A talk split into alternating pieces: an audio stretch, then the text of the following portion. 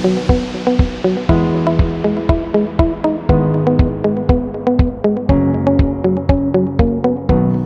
to another episode of Teaching and Learning Champions. I'm Matt Evans, Director of Instructional Technology and Digital Resources in the Teaching and Learning Excellence Division at ACC. Today, I'm joined by Estrella Barrera, Associate Dean of Health Sciences, and Grant Potts, Department Chair of the Department of Philosophy, Religion, and Humanities, as we talk about the impact of faculty mentors on guided pathways. Thank you for joining me today. Thank you for having us. Thank you. Uh, let's start off by talking about uh, a little bit about the definition of faculty mentors. What are faculty mentors, and how does the college define and, and utilize faculty mentors? Um, faculty mentors are a role that is increasingly important, I think, at the college. Um, what they are are uh, people, faculty, who have a specific role in mentoring and helping students through their academic pathway with a particular focus on helping make sure students persist and bringing those students to completion uh, and helping make what I often refer to as a good handoff for that student, meaning not only do we get them to graduate or transfer, um, but we make sure that they do that uh, so that they are set up with success once they get there to their transfer institution, or they're set up with success when they graduate, meaning they're moving into a career uh, trajectory that, that works for them. Um, Right now, uh, we have seven faculty mentors, and they provide, and these are adjunct faculty who are instructional associates um, and have dedicated 20 hours a week to doing this mentoring work. They carry a caseload of about 300 students each, so they have about 300 students uh, that are students who have gotten to at least 30 credit hours but have not gotten quite to that level of completion yet. We define it as 30 to 44 credit hours. Um, and uh, they monitor those students, they engage with them, uh, they help make sure that those students don't fall off the track, as this is a particular area where we see a lot of students exiting um, without any evidence that they're exiting to go somewhere uh, else. And so we want to make sure that there's a, a, faculty there to help create relationships with the students, mm-hmm. help guide them, and help them make that transition so they can assist with any number of things, looking at um, what's going on with their academic path, making sure that they're making connections with their programs and departments, um, making sure as they're thinking about transfer, because a lot of the faculty mentors right now are working in fa- transfer programs, um, that they're set up for the transfer institutions that they're looking at, exploring other options uh, so that they can make sure that they are successful in that transfer if that doesn't work out. Um, helping students with things like uh, talking to the department chairs or other faculty about substitutions, about making sure that they, they get the resources they need to complete, uh, really forming a relationship that can also help get letters of recommendation, um, all those things that are kind of the softer, wider realm of faculty work uh, beyond the classroom. I mean, all of us who are faculty to some degree, this is part of what we, we've discovered, you know, all of us to some degree work as mentors for our students. Mm-hmm. That could be an informal conversation happening after class where we just connect with a student, we hear about where they're you know wanting to transfer, we know something about that institution, and we say, hey, you might want to check out this professor um, and even go talk to him. Uh, those kinds of little moments with students are really, um, really vital to their success. so what we've tried to do is to create a cohort of faculty who really take that on as an intentional part of their job and a more robust part of their job. Um, talking to the mentors, you know, sometimes when they work with students, uh, you know, they sat down, had a fairly quick conversation, and really that student just needed a faculty member mm-hmm. to have a connection with within their programs, within their area of study, to know that, you know, that they're like, great, I know you're here, uh, I know I've got an ally if I need it. Other times, you know, I've talked to uh, we've talked to each of our faculty mentors since their work last semester, and one of them told us about, you know, basically talking to a student, realizing that we didn't understand what that student needed for their transfer path. I think it was um, in a science or engineering field to A&M, um, and spent good four hours just figuring out how does the, our institution get that information how does the student get that information uh, so that they understood what they needed to go there with success I think that's kind of how I would, would summarize it. What would you say, no, no, I would agree, I definitely agree with all of, all of that, Grant. And I would like to add, you know, how, how did you even get here with Mhm. faculty mentors, right? This really came out of the work with Guided Pathways. And uh, when we started with Guided Pathways three years, four years ago now, However many years ago. yeah, however many years ago, uh, this was really one of the elements that kind of came out of, all right, so we're rolling out guided pathways, and uh, uh, along our work with that, we'd recognized that faculty mentoring was going to be a key role in how we guide the student uh, through completion or transfer. And so that's really uh, a good model to frame this and for if you know our audience being faculty that they recognize how, you know how we got here and this really came out of the work that we're doing with guided pathways So what is the what is the I guess distinction between faculty mentors and advisors? Well, the, the faculty mentors are on the instruction side uh, the advisors are student affairs and uh, when we launched this this work grant and i two, two or three two years ago um, we recognized and we all recognize here at ACC there's been a huge divide between faculty and advisors. And you know you did this you didn't do this. And, and so really we've been very intentional about you know what let's break this barrier these silos and let's create this bridge right? There's an opportunity for us to better support the student and we all have a key role in this student's life right? And um, the work that student affairs has done and the way they have revamped their whole advising system into a more case management model has really been an opportunity again for now the faculty mentors to join and come together and just really collaborate, creating a, an environment of collaboration. And you know, the advisor is the first person the student sees when they come to ACC, and they play a critical role in navigating the student to the now the faculty mentor. So um, there is no okay, my the advisor is done here, faculty mentor take the student. No, it's this collaborative relationship and culture that we really are have been focusing on creating, and um, you know, there's still a lot of work to be done, but we definitely have seen the, the value in the case management model. Hence, that with faculty mentors, we're, we're um, following what the student affairs has done with their case management model, and that's the way our, our mentors are under, right? They're assigned um, 300 students and they're managing them along their path. Yeah, and I think sometimes, um, you know, when we when we go on this journey into really this pathways model that we've decided to embrace institutionally, uh, it you know there's there's a level at which it does call for us to rethink how we think about how we organize what we do, and I think part of what the pathways model does is it says organize what you do around the path that the student is traveling along and the support they need to be successful in that path. Mm-hmm. And I think sometimes people get caught up kind of in that path and right.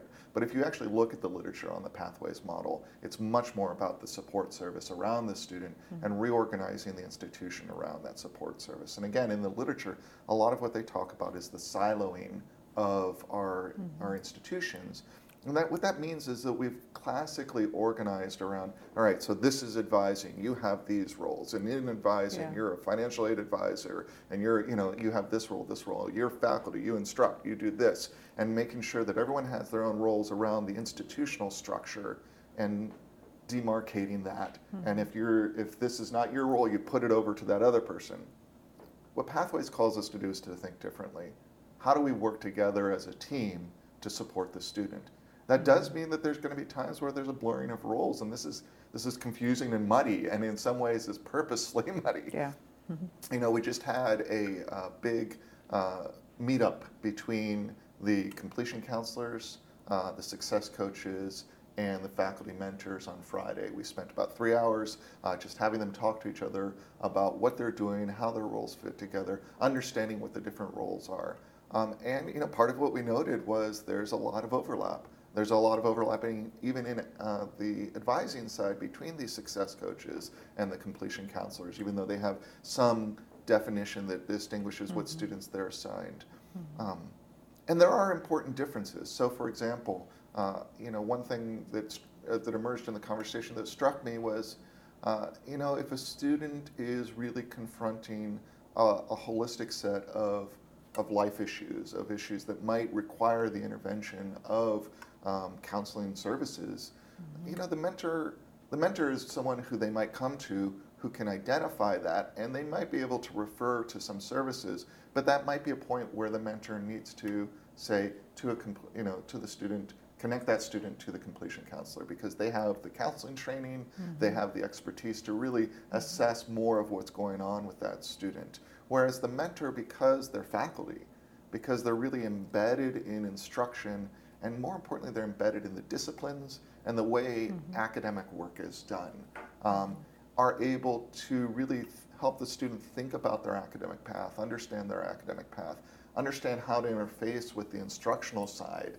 in a way that's going to benefit them and lead them to success, and really understand kind of where that path goes um, and where that goes not only within ACC but beyond ACC. If we want to bring students to completion, mm-hmm. what we hmm. have to do is think about where what is it they want, and you know, they often, especially on the transfer side, which is where we have our mentoring primarily happening right now, uh, students come with an idea that they want to get an education because they want to have a better life. You know, like that's the mm-hmm. baseline. Um, but they don't necessarily have a, a, strong definition except for maybe some sense of some interest. Like maybe I'm interested in psychology. I like the way people think. Um, mentors are more deeply embedded in that, so they can say, no, this is. Mm-hmm this is who you need to talk to in the department to help you understand what that discipline is about and whether that is what you want or whatnot. And these are the other areas to explore. Mm-hmm. Um, or if you're further along and really like this is these are the next few steps you need to take. And these are steps that will be particularly important if you're trying to set yourself up for transfer to UT or if you're trying and won't jeopardize your transfer to Texas State if you don't get into UT. So those are that's the expertise they can bring mm-hmm. as faculty. Mm-hmm. Um, but there's also just an important part uh, that we learned in talking to students. We did a focus group. Well, we did three focus groups uh, with students that simply forming a relationship mm-hmm. with a faculty member, uh, with all those students we talked to, yep. was a centerpiece to their sense that they could make it mm-hmm. through their education yeah, career. That, that came through over and over is that relationship. And, uh, you know, to, to your point, Grant, about, you know, the, the faculty mentor really being that key resource and establishing that relationship with the student and then being aware of all the other resources available you know, the mentor is not the expert in all those other resources, but there really are the connection for the student to pick up the phone and say, hey, you know, I've got the student here, I'm going to send them over your way, or even walking the student over to financial aid or uh, to the food pantry or whatever other issue might might be happening in that student student's life. And that's really what, what we see students saying about faculty mentoring and what the faculty mentors are, are excited about that that they can connect that student and establish that relationship. Because the, the other value of the faculty mentor is that there's not a time restraint on how much time they can spend with a student. Student may knock, knock on their door or show up at whatever campus they're at, and the mentor may spend 45 minutes to an hour with them. Uh, and again, it's those relationships and that, that trust that, that those two people are building and hopefully that that student recognizes if I have an issue, right, I've got that relationship with my mentor and uh, get there before they decide to exit out. Yeah. Great. Uh, what has the feedback been from faculty uh, on the impact that they've had on student success through being a faculty mentor? Think a few of the things that I have heard, I think first of all, they're still getting their feet wet and getting settled in, into their roles. Um, but in the summertime, uh, it was the uh, David's group. Yeah, the, the uh, science engineering. The, the science engineering. They, they really were the first two mentors that, that started their work. And it was, for them, it was really just kind of sorting through these hundreds of students and rec- finding where are you? What do you need? Do you know where you're going? And uh, it's just kind of beginning to put kind of like what we would say maybe a number to a face and to connecting to that student. and um, uh, identifying what is it they really want to do. And it's kind of beginning to establish what, what the needs of, of that division are, uh, uh, what are the resources that the mentor, you know, as a mentor, what do I really need to have access to very quickly? And so some of that I think is still kind of going on, Yeah. uh, which was the feedback that we've heard from, from some of the mentors. But they really are getting a, a sense of the number of students that really need guidance and um, the number of students that have really kind of been lost out here at ACC. Right. And I think I think that also brings up what, what we've seen, uh, especially with that example of the science, engineering, and math mentors. Um, so before they got their caseload, what the science, engineering, and math mentors did was they worked with their dean on really just doing an audit of all the students with excessive credits and trying to contact those students and figure out what's going on, go through their their their record and really say, you know, what's what's going on, and it's highly varied. Um, Yeah. But part of what they and there were some places where a student just needed one class, um, and sometimes it was a class that could like there was a substitution that could be done with the department chair, and no one had to, you know ever just made that connection for them. Um, or they were hanging out because they didn't know where to go, because they didn't know what the next step was. They were scared of graduating because graduating means, you know, like, and so helping, helping getting them there. So those are the kinds of, but a lot of what they also began to do was to say, hey, we're noticing this pattern in this program with students where they're falling off the map. So I can take that information back to the department. Or there's a particular problem in our institutional way of kind of just arranging ourselves around them uh, that we're counting this class. You know, it could be that this class is coded in a way that it doesn't need to be. And again, it may require the department to go to curriculum and programs and make that change. So part of what um, what the mentors are doing, and I, and I know there's a certain cheesiness to this, but like you know, there's a level at which they're mentoring the students, but we've also conceptualized it, and we can see them talking about this. That they're also mentoring the programs. They're mentoring um, the the the larger institution on how to serve these students better. Um, they're mentoring the academic side, the instructional side of what we're doing um, about what's going on in advising. They're mentoring mm-hmm. student affairs and advising on what's going on in the instructional side. They're providing that glue between all these different groups that are working around the student. The student is the center here, and the student's pathway is the center to help make sure that those students are, are going through the path successfully. I mean, a mm-hmm. lot of times we can we can ask ourselves, you know, what need what does this student need to do? What what guidance do we need to provide this student to make sure that they do the right thing to get where they need to go? But I think an important part of the pathway model too is it's a model that says we're constantly in reform. We're constantly asking what's going on with our students and what do we need to do to serve the students better on that pathway. Um, and I think that we, we've heard that there's a, a way that they provide an important uh, glue in that, in helping provide that feedback to the deans, back to the department chairs. Um, I think that's one of the places we can more formally work on intentional, creating intentional structures around that. And that's part of what, you know, I think we'll see going forward in the future. Yeah, I mean, we're six, not even six months into it, really. Yeah. I mean, you and I have been working on it for a couple of years, but the actual start of the mentors started in the summer. So, Right. uh, and the, the last mentor just came on in December or early January. Early right? January. Early January. Yeah. So, uh, there's still a lot of learning, learning happening, and knowing, not knowing what I don't know, and and uh, and developing their cohesiveness as a group. And um, I mean, so you know, we're st- we still have some work to do around Mhm. that in supporting the mentors and developing the mentors and integrating them into their their uh, divisions and getting them comfortable in Yeah, their and roles. And I think about it, it's a curious role because, like, yeah.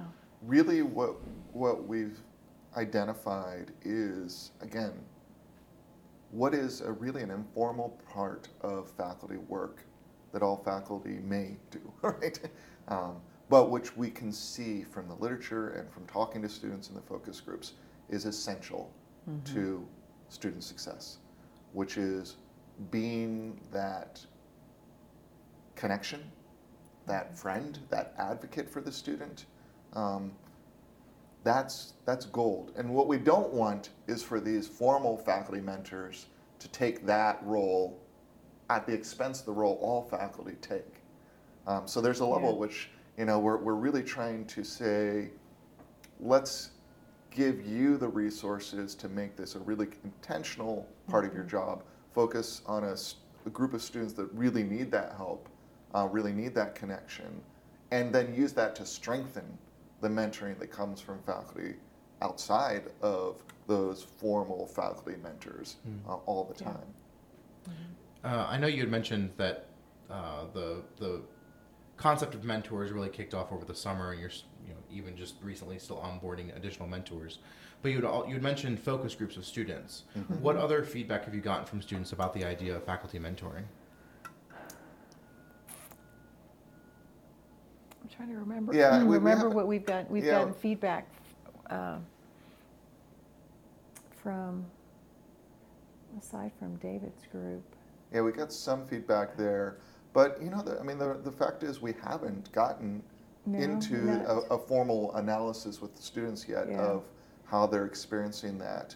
Um, part of what Yeah. we've part of so part of what um, is is also interesting about the faculty mentors is they work for their deans, right? Yeah. And so while we have this cohort of mentors that are across three divisions right now science, engineering, math, business studies, and liberal arts. And liberal arts work, they, they report to the social and behavioral science dean, but they work with both deans in liberal arts. Um, and so, in terms of really uh, kind of assessing Yeah. what's going on. That's that's something that's happening at the dean level, and we haven't gotten a sense that there's been a strong kind of engagement yet to see that. And, and like I said, part of what we're, we're doing is is just getting them rolling. Um, we got them set up last semester, and it, you know, that we're introducing new structures. Like we had to, they had to create a whole new category in our database uh, around the student record so that the student could have direct identification of their mentor when they log into student services. And Yeah. so that like that took a couple weeks to get set up correctly and delayed the caseloads getting on. So like many things at ACC, uh, you have a good idea and you get it, and then you get into it and you realize we have so many systems talking to each other at once um, that you gotta you gotta adjust and and modulate it. Yeah, I but I think yeah, that's that's true. We should go back and talk to the students. I mean, we can survey them, and we should talk to the students and see what Yeah. their experience is after those mentoring sessions. And that is something we had talked about early on. Is like, how are we going to measure the success Mhm. of this? Um, so, I would say after the spring semester, you know, all of them would have had definitely a lot more work under their belt, and it would be a good opportunity, say maybe around summertime, to kind of look at okay, what did what did they really? What was the feedback they were getting from the students this spring Right. semester? Yeah, because we have a, an ability to do a kind of quantitative measure. Like Yeah. we, we know who they were assigned to.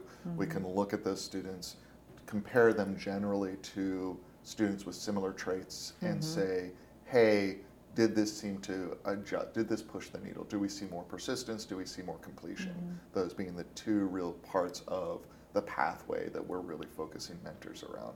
But that's different than talking to students and getting a sense from them. Mm-hmm. Right. Um, we have we have a good sense of what students have experienced in terms of this kind of mentoring role that's happened informally, but we'll need to get back in there and see what happens with the formal rep mentoring. Uh, are there other projects or initiatives within the concept of faculty mentors that would be beneficial for faculty and staff to know as it relates to guided pathways? Either things that are happening now or things you have planned for the future? I mean, I think the one thing I would say that comes out of this for me is the importance for our students that we form good relationships with student affairs and understand what's going on in student affairs. So yeah, I mean, there is a level at which we there's a number of initiatives at student affairs. They have, um, in many ways, completely restructured. Like sometimes I think on the instructional side, on the faculty side, we're like, oh, we- have initiative fatigue. We're overwhelmed. There's so much going on, and there's a reality to that. I mean, I think that there's there's there's we need to probably, in some ways, be more focused on kind of making sure that that we're doing things um, very intentionally around uh, what our goals are with our students. Uh, but it's nothing like what Student Affairs has undergone in the last three or four years with Pathways. Um, they seem to have completely restructured how they approach things, and I think in a good way. Um, and I think it's been hard for them, but I also think talking to people in Student Affairs, um, they report real changes, beneficial changes in the way that they support students. So yeah, knowing how area of study advising works, that's, that that advisors um, over in student affairs are working with a caseload of students. Um, that when I'm talking to a student, I can look up in their record who their advisor is, and that may, you know, and although they can still go and, and talk to any advisor, they do have a touch. And I, as a faculty member, have a touch point I can talk to. Understanding that there is uh, these initiatives like the completion counselors and the success coaches, which are two types of student affairs uh, counselors and advisors who work with students toward the end of their career to help because we do see that like a lot of students make it through their first 30 you know we can't talk in terms of years because our students are all over the but Yeah. through their first year their thir- first 30 credit hours and they're going along and then at some point for some reason in that second half they fall off the map. Um, and where we can track them it doesn't seem like they're going to other institutions. It just seems like they're they're they're stopping out um, and it's important to understand uh, i mean i think some of us might say oh well they just they just couldn't cut it. They weren't doing well academically. But again that's not the evidence. The evidence is that we're losing students who are doing well academically. And there's a variety of factors uh, contributing to that. Um, so I think understanding where the support is for students, both in student affairs and bro- more broadly, so we can connect them to that support, I think is probably what's most important for faculty to learn and be aware of. And I think also the, the use of our data, Mm. uh, real-time data. Um, I'm optimistic that it's going to give us the tool to better intervene with a student in more real time. Uh, and I have to wait, you know, for a year later to capture the data and think, oh. Um, so I'm excited about that. And the, the integration of how we're using the data with student, uh, student affairs and then with our faculty mentors and early alerts and, and uh, being a little more proactive with our student and, and not as reactive as, as we've been in the past um, is some of the positive things I see us Yeah. doing going forward. and let me give you one good example of that. Um, and this is uh, an example that is in my work as a department chair that I get out of doing this work with the faculty mentors.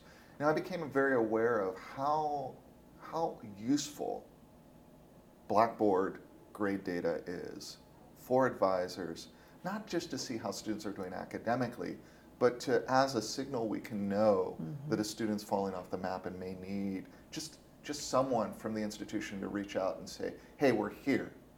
You know, not, "Oh, it looks like something's going on," but, "Hey, we're here," so that that student can come connect with us and, and we can connect them to the resources that may be, you know, just because something happened, they lost their job or any number. Mhm, Their And- car broke down. you know, and, and if they're cooking along and their grades are doing fine in Blackboard through the semester, and then across their classes they stop, you know, they stop doing the grades, and each individual faculty may not recognize that, but the system recognizes that and can say, hey, something's going on with this student. Alert the advisor. The advisor can reach out, and the student. That only works if, if faculty are putting their grades in Blackboard, right? And when I talk to my department about that, I think part of what I realized talking to them is faculty may or may not keep grades in Blackboard, and faculty who don't, a lot of times they just don't see why it's really important um, because they're not aware that there's this whole ecology of support that relies on that information. And so, knowing our role in generating that real time data just by doing something as simple as keeping your grade book in Blackboard, even if you don't use Blackboard for anything else except posting your syllabus, um, can be vital to helping make sure our students are successful. Great. Well, the last question I have that's not necessarily related to faculty mentors is Is there anything that's given you a riverbat pride this week? What's giving me river? Well, I mean, it's beginning of the week, so can we answer for last week? Yeah, I'd say it's Monday. Go for it. Beginning of the month. You can even do for the month. You know, I I have to say that meeting we had on Friday. Um, I was I was talking to Amber, who is one of the executive deans who helped organize that, um, and we were talking about what we were seeing, and I said to her, you know, every educational institution I've ever worked at, and I've worked at a number. Um, this is the place where no matter what people like whatever's in people's head whatever they're pushing for whatever the highest percentage of people that i work with who are here because they really care about the students and i was just reminded of that watching those and so um, Yeah. that's what gave, gives me pride and i think gives me pride every day, is that i do work in an institution where i can say the institution cares but institutions don't care um, the people in the institution on the whole yeah. um, care on a real deep way and bring it. They bring it to their work every day. Yeah, I was thinking the same thing. You and I have been working too long together because I was thinking kind of similar things, and that it inspires me to come into a space where there's people committed to making a difference in people's lives and willing to do the hard work and willing to own what's working and not working and willing to give up what they've been doing for years because there's evidence to prove, to show, look, what, there's a better way to do this. Uh, and to me, that's inspiring. And I, I agree with Grant. There's so many great people here that want to do this for the student and come to work because they want to help a student. And, and that's inspiring. Great. Well, thank you again, both of you, for joining me today. And that wraps up another episode of Teaching and Learning Champions. Don't forget that you can view blog posts for each episode on the TLED website. I also encourage you to, su- to subscribe to the ACC District podcasts on any of your preferred podcast apps or listen to individual episodes on the TLED website. Thank you for tuning in, and we'll chat next time on TLC at ACC.